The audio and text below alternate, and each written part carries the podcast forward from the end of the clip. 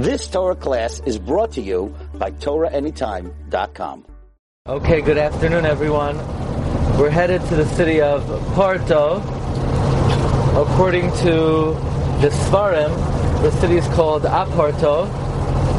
And in this context, I want to tell you about the life of one of the greatest Chachamim that lived in Portugal, Rabbi Avraham Saba.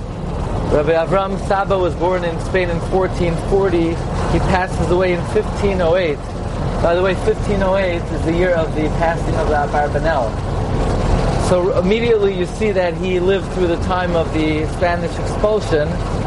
And in fact, the tragic story of Rabbi Avraham Saba is really the illustration of inhumanity that could be perpetrated in the name of religion. Rabbi Avraham is born in Castile, was a student of Rabbi Yitzchak de Leon, who instructed him in Kabbalah. By the time of the Inquisition, Rabbi Avraham Saba was already 52 years old.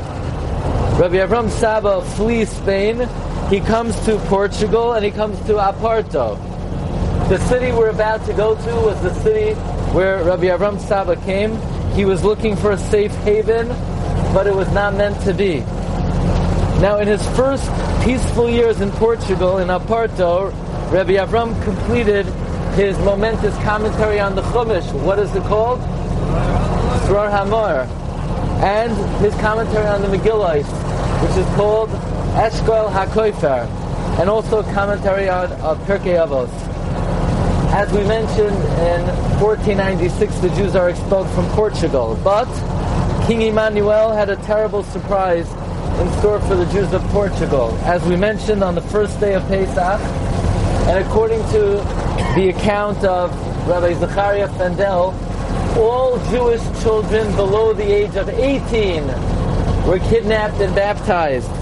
Rabbi Avraham had his two sons taken away from before his eyes, kidnapped, baptized, and he never saw them again. But that was not all. Rabbi Avraham had a very extensive library of manuscripts, of handwritten ancient documents and Sfarim. They were confiscated and burnt publicly in Lisbon, together with thousands of other Sfarim. So he's bereft of his children, distraught about his life's collection. He flees to Lisbon with a secret treasure. The secret treasure is his personal manuscripts of the Tzror HaMor and the Eshkol HaKofer. One day, Rabbi Avram's family tells him his secret has been revealed. If he will not destroy his manuscripts, he's jeopardizing his life. So with a broken heart, he digs a grave. He buried the Tzror HaMor and the Eshkol HaKofer and all of his Chidushim. When we go to Lisbon, we're going to be looking for the Chidushim of Rabbi Avraham Saba. He buried it under an olive tree. And Doego is going to be showing us all the olive trees in Lisbon. We're going to be looking for the Chidushim of Rabbi Avraham Saba. So you say, did Rabbi Avraham Saba ever rewrite his Chidushim? Yes. So what happened was, he buries the Chidushim under an olive tree. He writes in the introduction to the Eshkol HaKofer on Megillas Esther that he was then subsequently imprisoned with other Tamidei Chachamim. One of the sages he was imprisoned with was forced to convert. The sage would not convert, and he died al Kiddush Hashem. And after 6 terrifying months in prison, Rabbi Avraham Saba manages to escape. He escapes from Portugal, and with his last remaining son Yitzchak, where does he go? To Fez, where he rewrote Tzror HaMor from memory. However, he says because of his age and his memory and the tsaras, he did not restore all of his Chidushim. He rewrote on Chumash, on Megillas Esther and Megillas Rus. I want to share with you one amazing Chidush of the Tzror HaMor. The Tzror HaMor writes, he says, I'm telling you now something, I'm going to reveal it to you.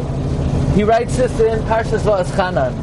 This is something, Me'olam lo ra'isi, v'lo shamati, I never saw, I never heard it.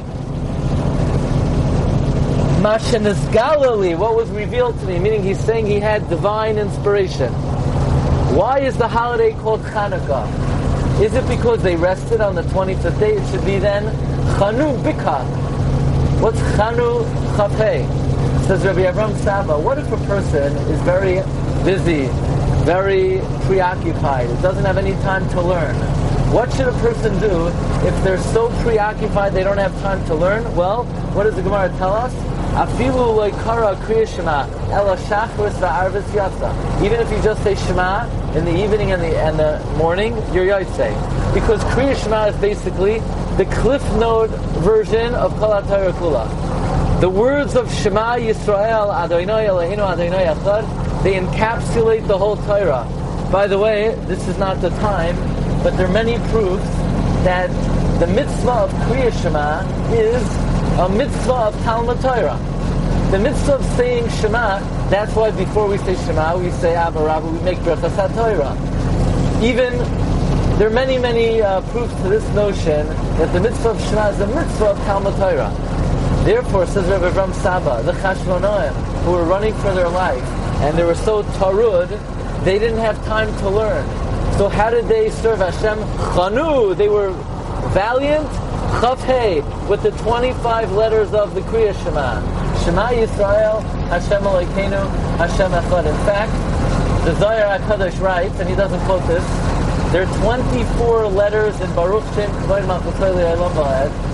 The Zohar says, when we complete the 24 letters of Baruch Shem, and we reach the Madriga of 25, the 25 letters of Shema, we reach the Yom Tif of Hanukkah.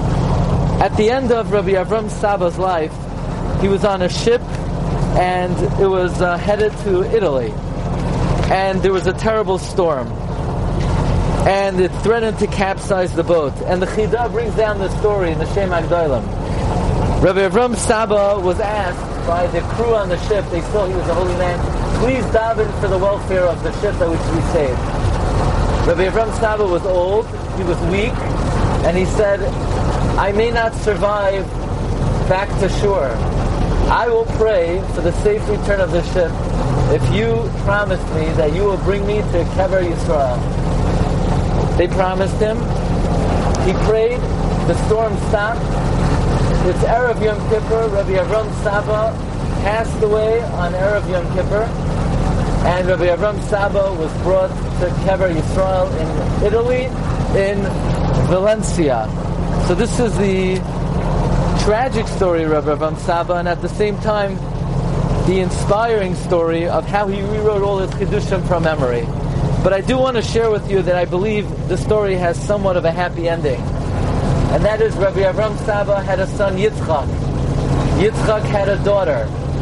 This girl went on to marry Maran Bet Yosef, the Beis Yosef, Rabbi Yosef Karo. So Rabbi Avraham Saba became the grandfather-in-law of Rabbi Yosef Karo. So at least through that, he's the foundation of the Shulchan Aruch Shekol Yisrael Nishan Alav. He Zichrei Baruch. We're going to the city of Porto, where Rabbi Avraham Saba ran away and wrote his Chidushim al HaTorah. You've just experienced another Torah class brought to you by TorahAnytime.com.